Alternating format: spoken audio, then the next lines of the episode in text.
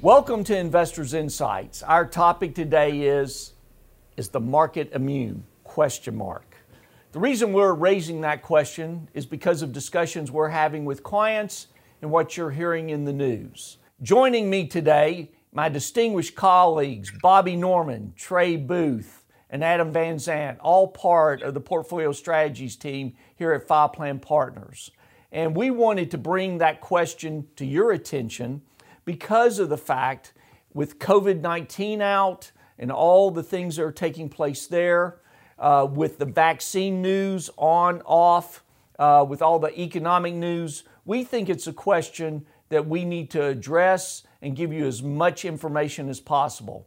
So, starting out, Bobby, I'd like to go to you first uh, because you brought up some information that you shared last week in the vlog and uh, some additional information uh, that needs to be heard this week. Go ahead. Yeah, Greg, last week I answered some client questions and I talked about a few reasons why the market has come back so strong. So, accommodative Federal Reserve, strong housing market, better than expected corporate profits. This week, I wanted to turn the attention to uh, two important events that we're watching carefully here uh, that can move the market this week and, and to also to finish the year. The first one is the vaccine news. Uh, we're looking for FDA approval possible uh, this week on Thursday. The, uh, the market is moving on the vaccine news. Any good vaccine news, the market's going up.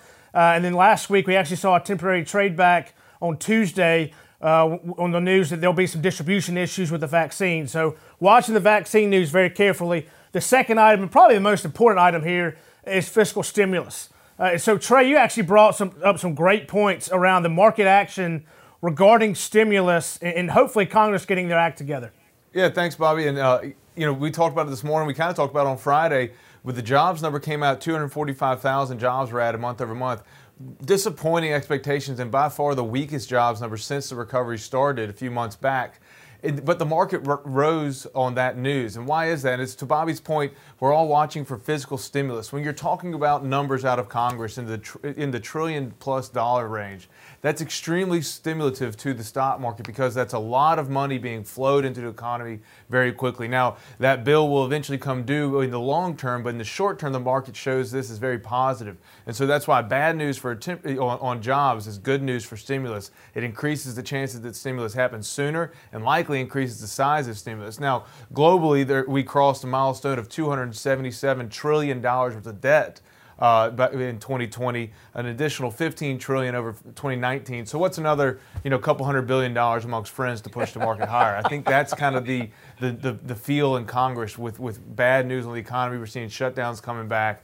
That maybe another another trillion or so dollars could help bridge the gap to uh, to a, a more prosperous, hopefully 2021. And that and that could possibly happen before year end. That's right. That's that's, so that's that, you know, Bobby's that, point. We're really watching on new, a lot of news on that should hit this week.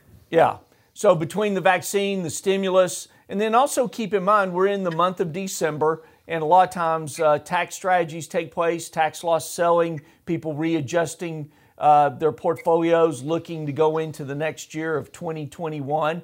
So there's a lot of information out there that uh, we're watching closely to keep our clients updated. And at the same time, Adam, you've done a great job in tracking the markets on a technical analysis standpoint. Give our viewers kind of the range that we're looking at right now and also talk about the 90 day moving average and the 200 day moving average. Thank you, Greg. I appreciate that. We saw Friday's close with the S&P 500 come in right about 3,700. So that pushes our new resistance level to 3,790. And also our support level is at 3,580. So this is something we're watching really strong right now with the 90 day and 200 day moving average, as you discussed, starting to firm. And it almost can be perceived as more of a bullish tone in the markets following these trends. Uh, one thing that we definitely want to look at, going back to Bobby's point and Trey's, is the consumer. Um, is the optimism there? Is it going to stay there through the month of December and on into next year in January through the spring?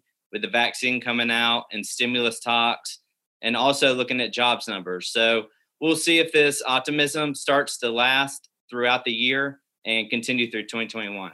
No, and that's a great point we need to bring up is with holiday shopping taking place, uh, everyone will be watching closely to see what the consumer does. So it's a very eventful week. Uh, and also month for that matter as we head into uh, 2021.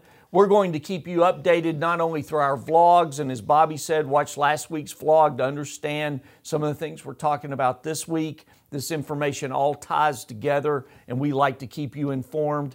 In addition to that, from, from the standpoint of social media, we are constantly on Facebook, LinkedIn, Twitter, uh, putting information out that way. And we're going to also continue to have those one on one conversations with you, as well as in this new uh, COVID world of, of doing uh, Zoom and Microsoft Teams and WebEx and all the ways we can virtually communicate with you. We hope you have a great week as we go on into this month of December, and we want to line up for happy holidays, and in addition to that, uh, to finish up uh, 2020 on a, a great note. We'll keep you updated. Have a great week.